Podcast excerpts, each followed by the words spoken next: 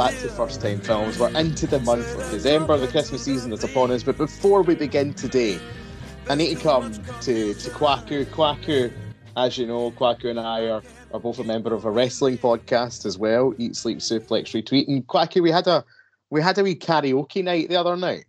Uh, uh, no, no, no, no. It was it was a business meeting. It was a business meeting. Yet not much mm-hmm. business was had, uh, but um, you you have a you have a good time with karaoke. What song did you kick off the night with? Do you remember? Um, oh, it, it was a, it was a big one. It was uh, Rick Astley, "Never Gonna Give You Up" was one. Yes, Kwaku tried to play "Never Give You Up" by Rick Astley, and instead of playing the right version, about five times Kwaku put on a piano acoustic version of Rick Astley's Never Gonna Give You Up.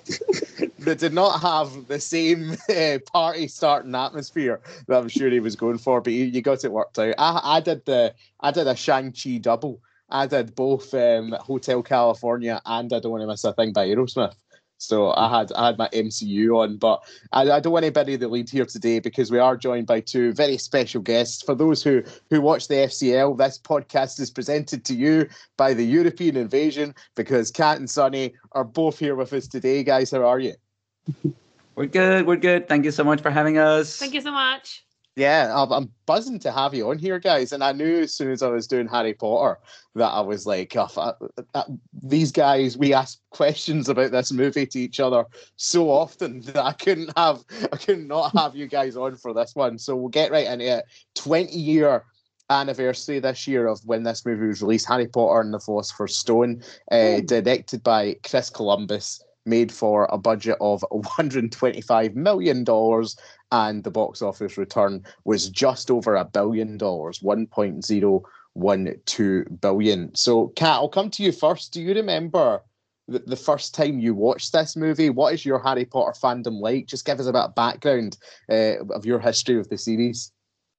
Well, my mom got this book. Um, we were uh, reading reading um, Narnia by C.S. Lewis. Oh, wonderful. And I remember that she got this book about this boy with I don't know black hair and round glasses and a scar in his in his uh, on his forehead on his forehead. And I was just like, "What is this? I don't want to read it," because we were c- kind of like interrupting our uh, Narnia session. And then she started reading, and I was just like, "Oh, this is gold! How could I ever?" And I think we were some of the first people because I remember that nobody in Denmark, like nobody was talking about this. Uh, so I think we were some of the first people maybe that read it. Um, and then, of course, after we read it, we had to go and see the movie. And uh, I even remember, like, I, I, wrote in my, I had like a diary, and I was very bad at keeping up with my diary. I, I wrote one uh, thing every once, once every week, I think. And I remember I, I went uh, I went to see Harry Potter. I was like, this was really good, and it was so, so, yeah, it was a uh, yeah. It's, it's, always been there the the Harry Potter love. So yeah, that's my story at least with with the first one. Mm-hmm. Amazing. And before we go any further, what house are you, Kat? Um, well, I want to be Gryffindor, but I am uh, like 112% Hufflepuff. Nice. Oh, that's good. We, we we stand Hufflepuff House on this podcast. We we stand Hufflepuffs over here, but Cedric Diggory love. But Sonny, oh, I need yeah. to come to you. Were you the same as Kat? Did you discover the books before the film? Do you remember that far? Uh, yeah, that, that's a good question because like right now it's just the whole 20 years ago. Man, that makes me feel just a teeny tiny bit old. But even though I know not, um, but but yeah, it's like I've always been into fantasy, anything that has to do with magic as well. Like that's always interest interested me as a as a kid. And and I remember uh, just hearing about Harry Potter at first, and and actually hearing about people reading the books at first, and then around came the movies or the first movie and it was just around the same time as uh, lord of the rings came out you know so and there were still mm-hmm. the star wars prequels so it was a really good time to be a, a young kid and i was just the right age for that so i i ate it all up and i i loved it all pretty much equally and and i also got to say with with harry potter i as, as a young kid i looked kind of like Harry Potter. I, I also had glasses at that age, and I, I was uh, like a small brown haired kid and i was like that that could be me. Like i, I saw myself in harry potter a lot um s- same as i kind of did with frodo in in a lot of the rings i guess um, but, but you know i just identified with those characters a lot so i, I got sucked right into it um and i was very much into it and and you know dived into both the books and and the movies as well. I i don't think if i started i don't know if i started reading the book myself or if that was same as Kat with like one of my parents who started reading it for me but uh, but yeah I, I got into it immediately as well Yeah. And what house are you? Uh, It's an important question. It- very very important um i seem to remember from from some of the like tests you know and just internet things that, that um like quizzes and stuff that i always also end up in hufflepuff Nice, nice. So a pair of Hufflepuffs over on the panel. I, I do remember myself. I, I say this a lot in this podcast, but I think it's true for a lot of people discovering movies for the first time. I watched this in TV back in the day. Um, I remember it was ITV. It came on over here, and it would have been around about probably Christmas, like maybe 2002. I think it was like its debut on TV, and just snuggled up on the couch with my family, and I was terrified of this movie the first time I watched it. I was so scared of Voldemort. It's beyond belief. Like I, I was, and we'll get to this with the Chamber of Secrets show. I went to see Chamber of Secrets in the cinema, and I ran out like screaming, like and Oh. never came back. Like I, I, for my love of Harry Potter, I was so scared of them uh, and Voldemort when I first watched them when I was wee. And by the way, I'm a Slytherin. Like I am a, I am a hundred percent a Slytherin. Like Pottermore has told me I'm a Slytherin. take take of it what you will. I look I looked a bit like Draco Malfoy when I was younger. Had the Halloween costume. I'm a Slytherin. We just Oh. need to accept it. Um, but Kwaku, need to come to you because Do I you really want to? uh, well, yeah, no, but well, anyway, I, I've used you as the cheat code in this podcast many times. First time films. You've never seen a Harry Potter movie until visiting this You one. You should just rename it Quacker Watches. Yeah, Quacky Watches should be the name of that show because everyone else has usually seen the movies. But this was your first time watching Harry Potter and the Philosopher's Stone. And between you and me, we've had conversations where you were not looking forward to it. Did mm-hmm. it, was it slightly better than your expectations, or was it pretty much what you thought it was going to be? A bit of both. A bit of both. I could come here and slaughter it uh, if I wanted to, but I wouldn't. If I know what, maybe I will. No, I won't. uh, it was funny when Kat was talking about. I thought uh, uh, they were going into a description of Smash Mouth All Star with the, the way it was like dark hair with a scar in the middle of the forehead. I was like, wait, that wasn't the lyric. It kinda sounded like- I love it. I love it. uh, I was laughing. I was laughing at that, uh, especially because of our business meeting we had on Friday. Yes, So All Star yes. was playing there. yeah, yeah, it- it- that that was right before the cheese and wine came out. Anyway, so yeah, uh, it's just cemented why I've held out watching Harry Potter because it's just not my cup of tea. In fact, a cup of tea is not even my cup of tea because I don't like tea. So yeah, Just not for you. it's it's just not for me. fair enough. Fair enough. Well, we need to, need a balanced opinion on the show. Um, Mm. But obviously, we we get into the main story, and Harry. We find out what's sort of happened to his parents later on, but we start with the first appearances of Dumbledore and McGonagall and Hagrid and Harry Potter's left in his, his aunt and uncle's doorstep, who we later see are the Dursleys, Petunia and Vernon.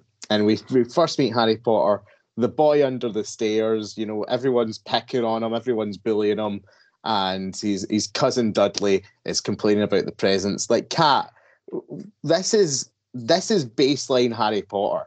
This is this is where he begins. The boy in the cupboard under the stairs, revisiting this, knowing everything we know. Is it kind of weird to go back to this point in his life, considering like where he's going to go from here in the next seven years? Yeah, a little bit, but it's also, I don't know, it's one of the most um, clear images of in my head when I think about like Harry Potter and like uh reading through all the books as well, like that was just that was his place, you know, like tiny Poor guy. Yeah, the tiny room under the stairs. And it was just, I don't know. I think because I've spent so much time, like, men, like in my mind, I spent so much time with him there as his buddy. I think this just maybe that's why um, I just associate Harry Potter with that tiny room. So yeah, Nice, nice. And, and Sonny, obviously, first introduction to the Dursleys here as well. They pop up later on throughout the series. We'll talk about them, but nothing beats their first appearance here. Like we got Petunia and Vernon just being the the pantomime villains we need them to be, and, and nothing is better for me than when Vernon is almost having a, an aneurysm and a heart attack over the letters coming in uh, when he's trying to stop them. It's just th- they are gold in the roles they play here. It, it's it's glorious when that happens. And they they set up those like that family they set it up so well i think and especially inside of the movie as well. Uh the, the actors they are acting the way that they should and and being these horrible characters like you're really really buying it. And and it also you know when then later on when when the letters come in and and and, and vernon has an aneurysm and and all that happens um you get that reaction to it where you are kind of happy that something is, is going wrong for these people because of the way that they've been treating Harry and how horrible they are. So so just because of them setting it up so well with how these characters are, like there, there's some there's some great payoffs inside of that. Um, and and then of course uh, Dudley as well. And like it, it's um I, I have that very clear image, same same as Kat when I think about Harry Potter and always go back and and, and think about uh, his life. And it, it's something that they they mention often both inside of the books and the movies is how hard he, he's had it. And we know what happened to to his parents um, him growing up there. So even though i guess you could argue that later on a lot of stuff comes more easy to him and he gets a lot of wins but you're you're you're not at least i'm not mad about it because there's always that you know going back to what his life was up until the point where he joined Hogwarts and and everything was or things were starting to go right for him. Um, so so I'm just glad for that character. Um, but but it is such a big part of him as well. Um, his, his upbringing, I guess uh, you should say, and and him living under the stairs. That that's a a clear image in my mind as well.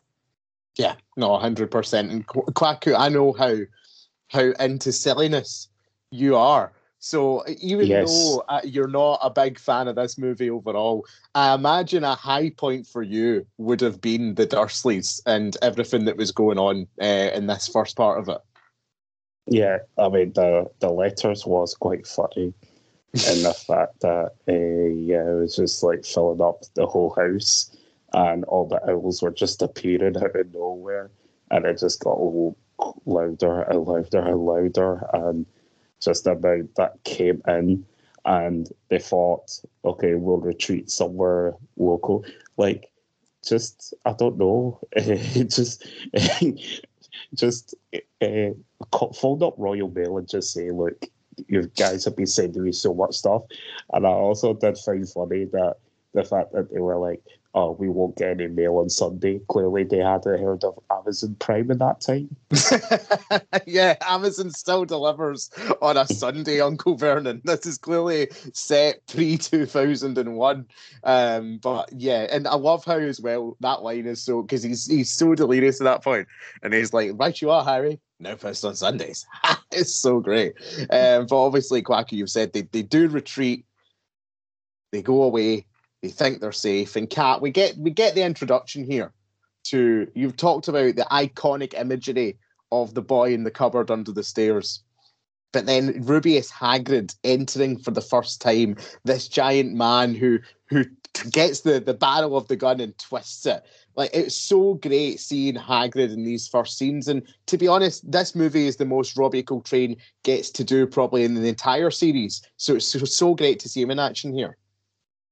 Yeah, absolutely. I think we got a little bit more of him in Prison of Azkaban. That's also a little bit uh, more of Hagrid's like yeah, there, Yeah. there's some parts with him there, but I just if we talk about the casting, he's like the exact image of Yeah. like he's the spitting image from the books. Like he, he's so so well casted and he's doing such a great job and he's just like it's exactly like it's described in the books and I think it's like marvelous Mm. how great that like that is and that entrance in general is just chef's kiss. Yeah, It's so that's great. amazing. It's such a great scene, and and Sonny H- Hagrid, and at this point, he really is the turning point to the story. You're a you're a massive Star Wars fan. This is essentially Hagrid is the Obi Wan Kenobi uh, of this of this entire franchise, coming in and be like, Harry, come with me. You're a wizard's son. Uh, the parallels here between Harry Potter and Star Wars really begin uh, with Hagrid coming into this hut.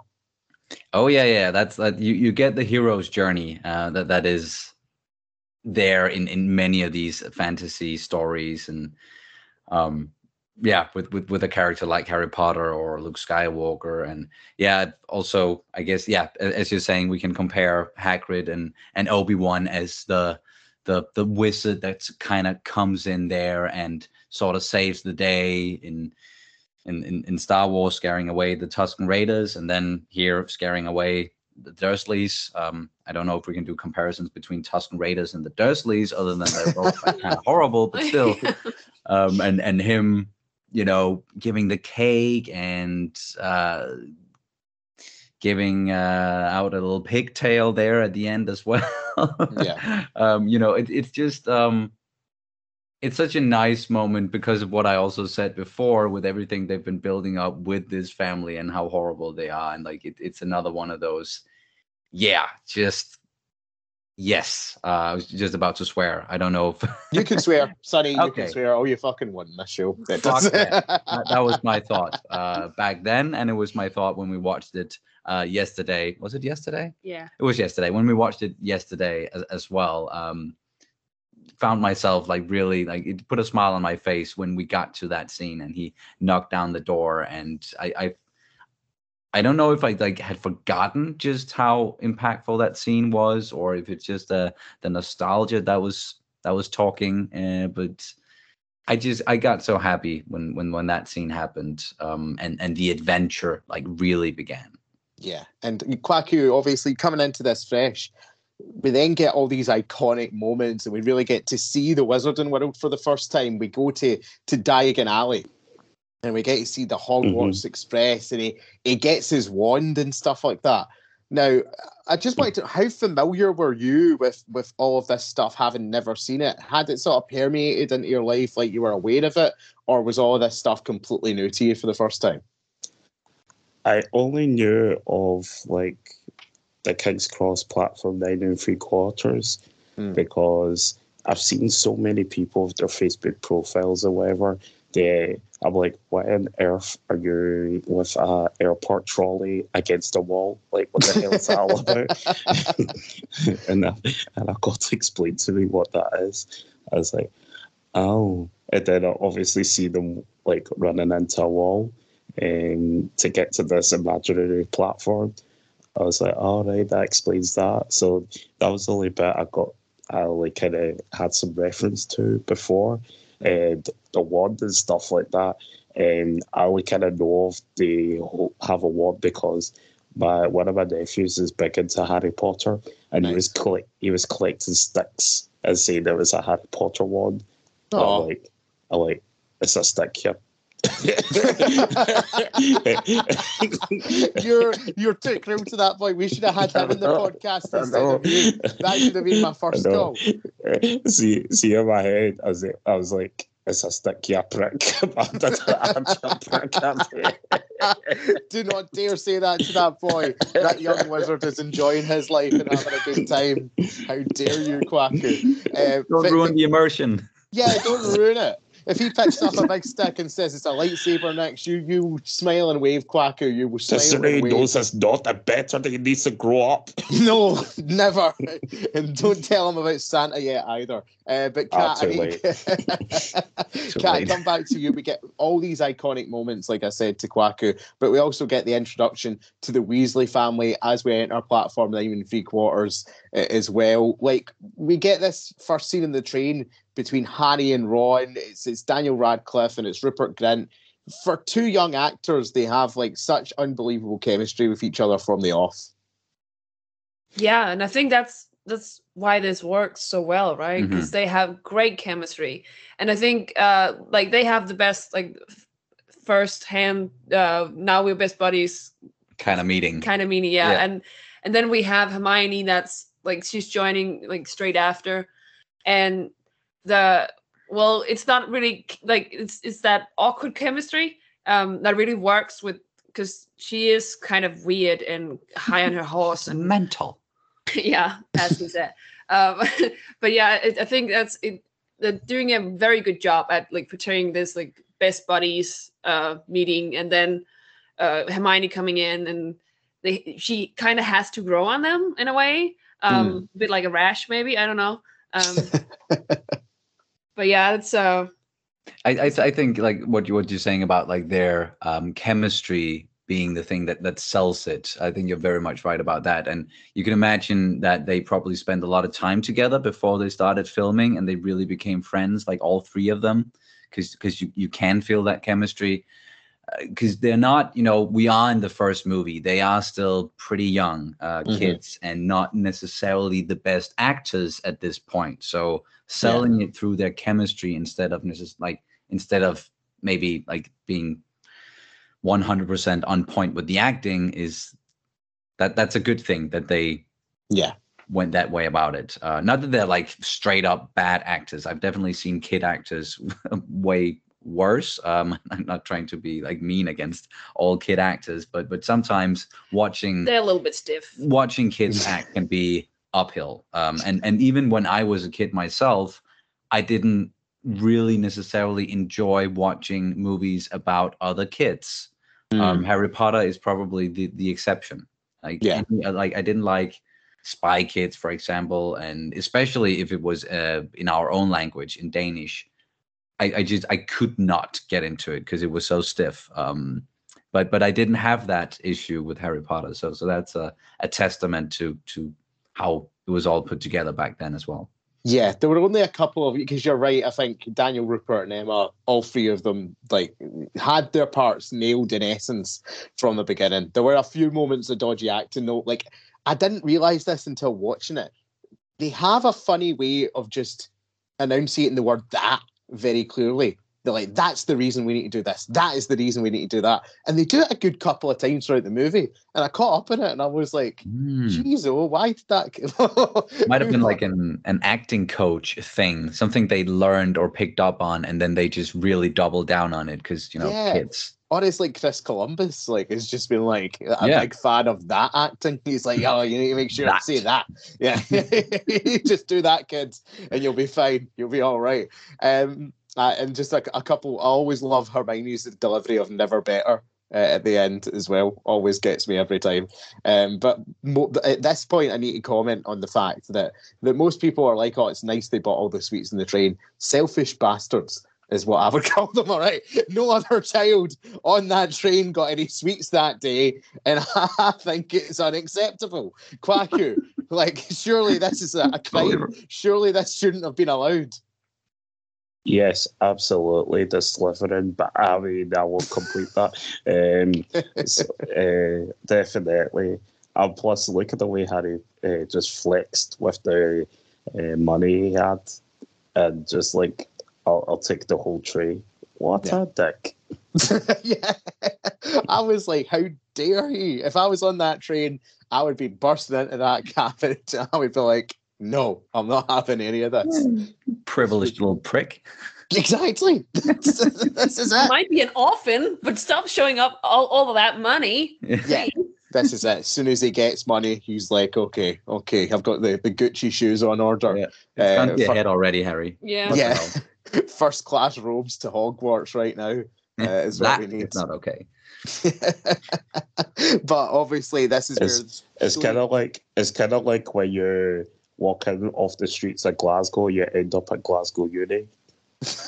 don't, don't. You you slag the Glasgow Uni accent far too much, and I don't even have one. Uh, I had to get that in. I'm sorry. yeah, yeah, you're a you're ridiculous, quacko. But anyway, we continue with the story. We we get about the house system. Uh, they're going to be sorted into their houses, uh, and this is where we meet Draco Malfoy.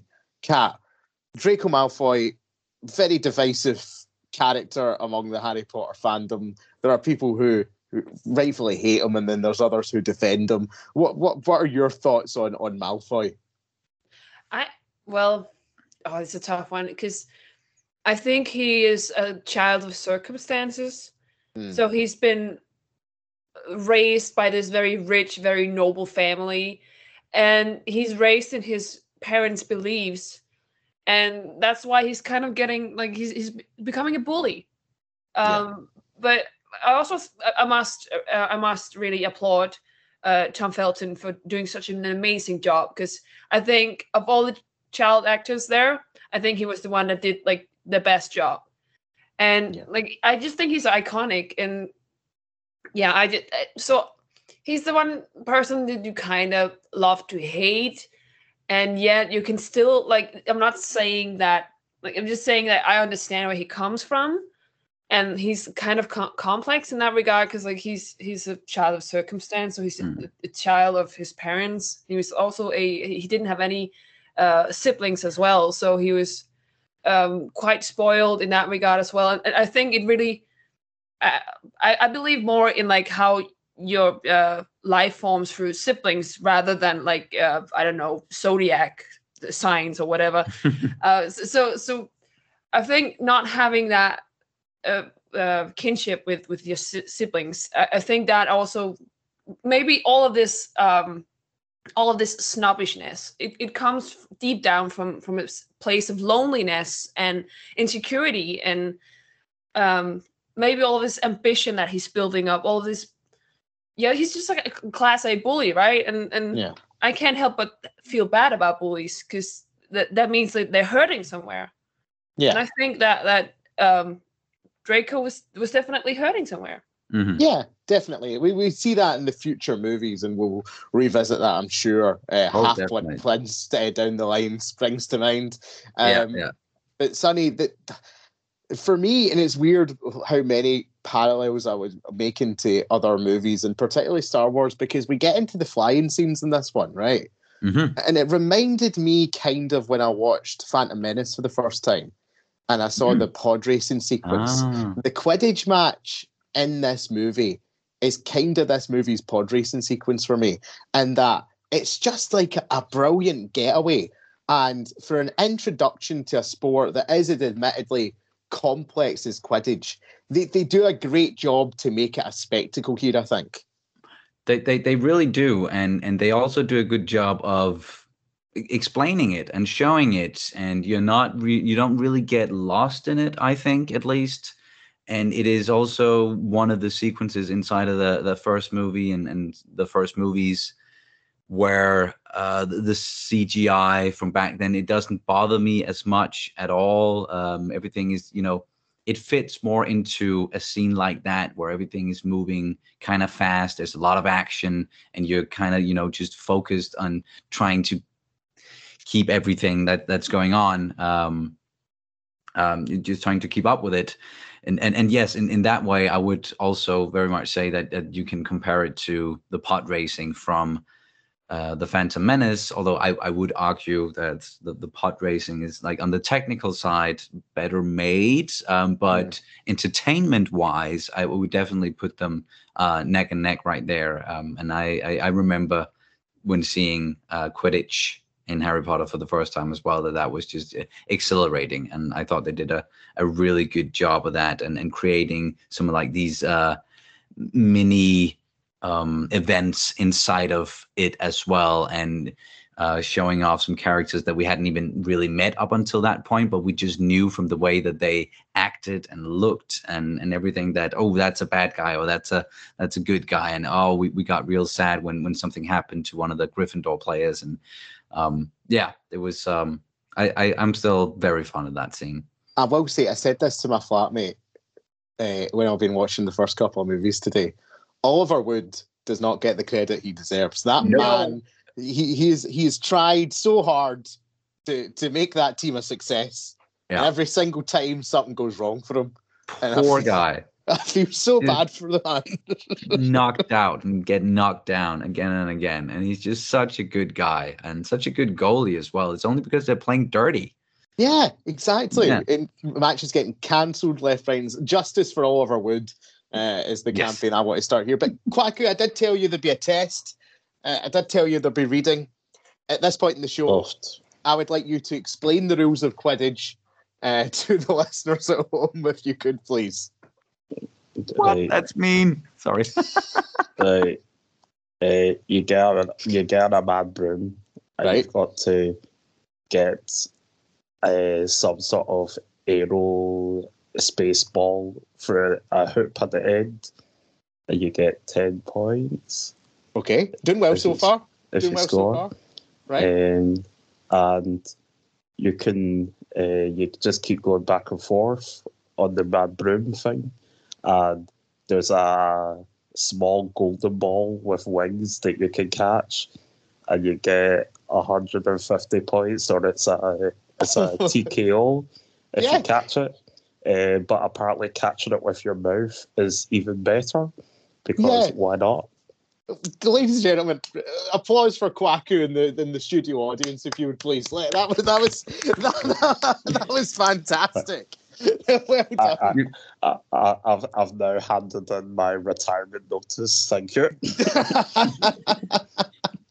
I was so Beautifully explained. impressed. Yeah, Beautifully beautiful. I, I was listening and I was just like, you know what?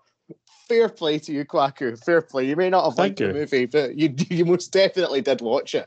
Um, but Thank but there are there are a few characters we haven't touched on here because the overarching story does surround the Philosopher's Stone. It's this mysterious object that we're trying to find out the true nature of. It's being guarded behind a three-headed dog named Fluffy. And Harry, Ron, and Hermione. This is where I get confused the hell out of Right. What confuses you, Kwaku? Everything. right. Listen, listen closely. right, to what's about to happen because Kat, eh, Harry, Ron, and Hermione are convinced that the person behind the person who wants the Philosopher's Stone is none other than Severus Snape, and it, it's not hard to to imagine why they think this because Alan Rickman plays a very shifty character in this first movie. Yeah, I, am not blaming them at all. Because, like, also uh, Quirrell, he has like the perfect um, Cover. cover, like he's st- st- st- Literally? stuttering, and like yeah, also with the yeah, Yeah. covering up Voldemort. Um, but but yeah, it's uh, I, de- I definitely get uh like the shiftiness of him, also like the way that he's always like punishing them harder than anyone else. Uh, we later know uh, learn why, Yeah. he's a little bit hard on on on Harry. Harry, but like, yeah, when they, you you don't know, he's just he just seems like a unnecessarily rude and and mean person that's just out Mm. to get them. So why not? Why is he not like? Why wouldn't it be him that's trying to sabotage everything and like yeah Yeah, he's the perfect like cover for Quirrell and and and Voldemort right there. And and I, I also got to say like just from that first movie and of course from the first book and and on uh, until like we really get the explanation at some point like what why he's really doing what he's doing and and why he's acting the way that he is uh, towards Harry. I, I kept on being suspicious of the guy just because of Alan Rickman's, you know, acting, um, you know, portraying the character as as it should be so well, and the way that he's dressed, his mannerism, like it's it, it's everything. Where like all the alarms are just going off um, with with Snape. Um, so it it makes so much sense that Harry, Ron, and Hermione they're like only only focusing on Snape. Yeah, hundred percent. And it's weird to think because I'm reading an article for MTV in 2007, and it's Tim Roth giving an interview, and he was actually offered the part of Snape. Tim Uh, Roth. Yeah, before Alan Rickman, uh, he was going to do both Harry Potter and Planet of the Apes at the same time, uh, but they couldn't work out how to get the schedules to match, and that's the only reason it ended up being Alan Rickman in the end. Um, oh, Yeah, so it's weird. didn't know that. Yeah, it's weird to think how that would have worked out. I- I- Um, I can see it, but um, no, he must be kicking himself for choosing Planet of the Apes, then, huh? yeah, that movie was not good. Nope. Um, it's, it's really safe to say, but I, I can't imagine it being anyone other than Alan Rickman in that role because he is just so iconic with the voice and it's like turn to page three hundred and ninety four, as it says in a in a in a future installment. But he is he is very iconic in that part. But we we sort of as it's going through, um, Kwaku, you said you weren't familiar with a lot of elements in the movie. And you made it Mhm. clear you're not the biggest fan. However, the score by gave John that Williams, the score by John Williams here, the music, the Harry Potter music, is admittedly nothing. It, surely this is nothing less than iconic. Yes.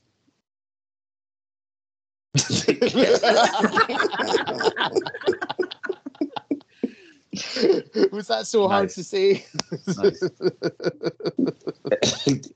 um, I'm, I'm paying homage to one of my favorite Formula One racing drivers, and Mika Hakkinen, when he was asked a very complex question, he'd think about it and just reply, "Yes." it is, it, Kat, it's no surprise that John Williams came to do the score here because his frequent collaborator, uh, Steven Spielberg, was the original director attached to this movie. Are you are you happy in the end that it was Chris Columbus who took this first installment, or what do you think Steven Spielberg's Harry Potter would have looked like? Um, that's a good question. Um, I actually didn't know that. That there Oh, you was didn't? no, I didn't know that was Oh. Steven Spielberg was supposed to get this get this one. Uh, I think um, we know that Steven Spielberg is very good with kids, right? Oh yeah, yeah. So he would definitely still nail this like the very like um kid friendly atmosphere in a way Mm. but maybe it would be even more fantastical and even to a point where it might get a bit like um, a bit too too much i don't know it's, Yeah, it, it um, might have. I, I don't. I don't know. Like the, Steven Spielberg, if he had directed the first Harry Potter, like same as he was supposed to direct Return of the Jedi, like that might have uh, overshadowed the movie itself in a way, like getting because it doesn't get bigger director wise than Steven Spielberg, um, in our age at least. Yeah. So so that might have been like oh, that might have overshadowed the whole thing. But I'm sure like of course he was still done a great job. And then of course just speaking on on, on John, John Williams, it doesn't get better than than- John Williams either. Um, and there's another comparison to Star Wars, obviously. Um, Yeah. It's like him and like when creating themes, that's just what he does. Yeah, because it, it becomes synonymous with the work itself. You think Harry Potter, you think that music. You think Star Yeah. Wars, you think that music. You think Mhm. Superman. Uh, like the list, the list goes on and on. Yes, Jaws, Indiana like, Jones. You, you hear it in your head immediately. Yeah, it's just it's it's phenomenal. Um, Spielberg ended up doing AI um, and produced the Band of Brothers series uh, in two thousand and one instead of instead of doing Harry Potter. So it, I mean, Steven Spielberg isn't I'm regretting anything. I'm sure. Um, at, the, at this point in his career, um, but basically the, the plot of the movie is sort of resolved after the three have to get past all of the challenges put in place by the Hogwarts professors. Um, Kat, what was your favourite of of the obstacles that the kids had to navigate in this final act? oh that's a tough one um oh yeah that's a really tough one um somehow i think I'm, it actually might be the chess one Mm, yeah. The intensity of that one is um yeah. It's something Yeah. else. and it's really like I, I, I I think it's quite cleverly um like the author who shan't be named uh was i think that was very cleverly written the way that uh well we use we use chess and we use like wizard's chess and yeah like the how that whole thing that It came back because Yeah. they, they they were playing Wizards chess earlier, and you had that whole thing with oh that's barbaric. Um, and then we get to like they really have to play Wizards chess and put their lives on the line, and and you get a heroic moment from Ron there. So so I I would definitely also say that. Yeah. Yeah, and they all they all get a sort of moment in that bit because it uses all their skills. Like it's um, Hermione who has to use her knowledge to get them through the devil snare, and then Yeah. it's Harry's flying skills, and then it's Ron's chess ability uh, that gets them through a Mm. test. So everyone sort of gets a moment to shine. But Quacky, we get to the room, and Voldemort's in the back of someone's head, and I'm sure you have things to say about this particular reveal. Um, just a frail old man looked like a hologram. I had no idea what was going on exactly. How he was, I mean, I was just thinking, like, if that's the dude that killed your parents and he's so frail like that, just stick a nut in him, make it done, end of, end of business. But, Wait, are you suggesting that Harry Potter should have headbutted Voldemort? yeah, Right, okay. I just thought I'd check. Carry on. Like, why not? At least, or kicked him in the nuts. I don't know. fair enough, fair enough. And Kat, you you talked about this the sort of cleverness of the plot getting resolved here. Obviously, the Mirror of Erised set up earlier in the movie. Wasn't clever enough to stick the nut in. Well, he didn't headbutt him, no, he didn't, admittedly, but the, the Mirror of Erised, the set up earlier in the movie, Harry is seen his parents. Now is the resolution uh, to the plot here. What did you make of the final confrontation between Harry and Professor Quirrell slash Lord Voldemort? Oh, I make a lot, I guess. Mm. um, well, it also comes back to the mirror, right? Like, so it, it all ties together. Uh, we have uh, this kid that has been orphaned since he was a baby, and the only thing that he ever longed for was like, to feel a parent's love. And then he got to the mirror of Erased, and um, I hope I pronounced that right. Uh, but we, we get to the mirror, and and that's also like his, his deepest desires most desperate desire and, and that's also how like we, we learn a lot about uh harry right there that he's just like his deepest and most desperate desire is to you know feel a parent's love Mm. because he never had that but then it comes back uh with this whole battle with with quirrell and and uh, the backhead um where it's like the the one thing that actually saves him in the end is this love that he thought he never felt um, because like they were, weren't there but it has always been surrounding him. It's always been shielding him from from bad things. Um, and that's like the whole like the whole morale of it all i guess. Like it's that's Yeah. the whole deal with it. Like Yeah. th- this love that he's been he's been longing so much for that it's always been surrounding him and he didn't notice before well it saved his life Mm, And- yeah, yeah. And Sonny, that's such a good scene when that's explained to Harry by uh, Dumbledore, uh, Yes. played in this movie by Richard Harris. And we haven't really spoke about Dumbledore so far. Richard Harris, Mm, whatever, we we won't play what if because your sort of life takes its course and all that it- jazz. yeah. But he was really the perfect Dumbledore for this Yes. first installment, at least, because he was a he's a gentler Dumbledore than we would get eventually in the series. Yeah, he's um we talked about or Kat mentioned earlier how Hagrid, you know, perfect casting right there and and and how Hagrid is is really prominent in the first movie and same goes for Dumbledore Richard Harris is like that's one of the reasons why I I still really love the first movies. I I prefer the later movies uh, in in general, but it, when when it comes to those characters and Dumbledore in particular, um, I, I I do prefer Richard Harris and his more gentle portrayal of um, of of Dumbledore, and also a bit more quirky in in, in a sense. And I, I I love that side of him, and that's what I also love about you know Yoda. That's what I also love about um, Gandalf. You know, like these wizard type characters, uh, old wizard type characters and he just portrayed that uh, beautifully in the way that he also explained the thing about love um, Yeah. and how it's always been surrounding Harry. And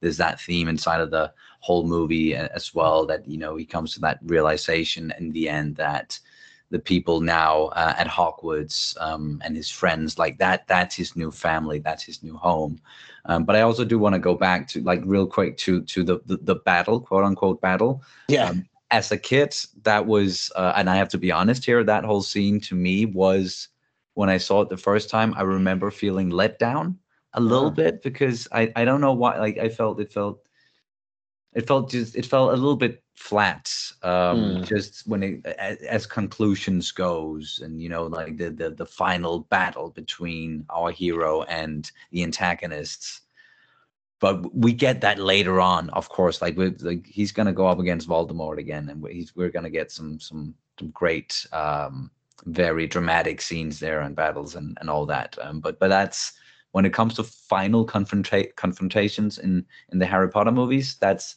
not one of my my favorites and and also like he takes it really well harry you know just murdering someone yeah, he straight up kills Professor Quirrell. yeah Like, he- Professor Quirrell is dead. Like full on. he's, Like, he's he gone.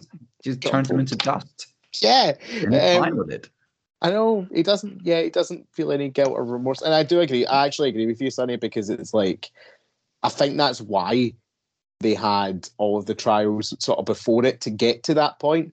Because he is still a boy, he doesn't know a lot of spells. The most he can do is float a feather, really, at this point. When Wingardium Leviosa, you know, and all that jazz. So there's not a lot you can do, sort of, for a final battle. But yeah, I, I, I would probably, I'd probably be inclined to agree with you about that. But Kwaku, do you have any more to say about the final confrontation uh, between Quirrell and Harry? Um, he may not have, he's still a boy, may not know many spells, but he can catch a flying ball with his mouth, and that gets you very far in life. Fair enough. Yes, yes, very, very good, Kwaku, very good. Um, but I do have to get to, and I think we need to get serious here for a minute because I outlined at the start of this program how I was in Slytherin, and to be perfectly fucking honest with you all, this is the biggest injustice done to Slytherin House in in its entire history. Dumbledore deciding to reverse the the decision of the House Cup, like just just out the blue. Oh, Slytherin have won, but I'm sorry, I'm going to give 50 points to you, 50 points to you, 50 points to you. And Neville, I feel sorry for you, so you get 10 points as well. It- it- it's a joke. That's all I really have to say on that. But Sonny, you said that the final confrontation, you know, it wasn't what didn't live up. But were you happy with your little Gryffindor victory? You know, was this better for you? I bet it was. God damn it. Mm. I when, Salty.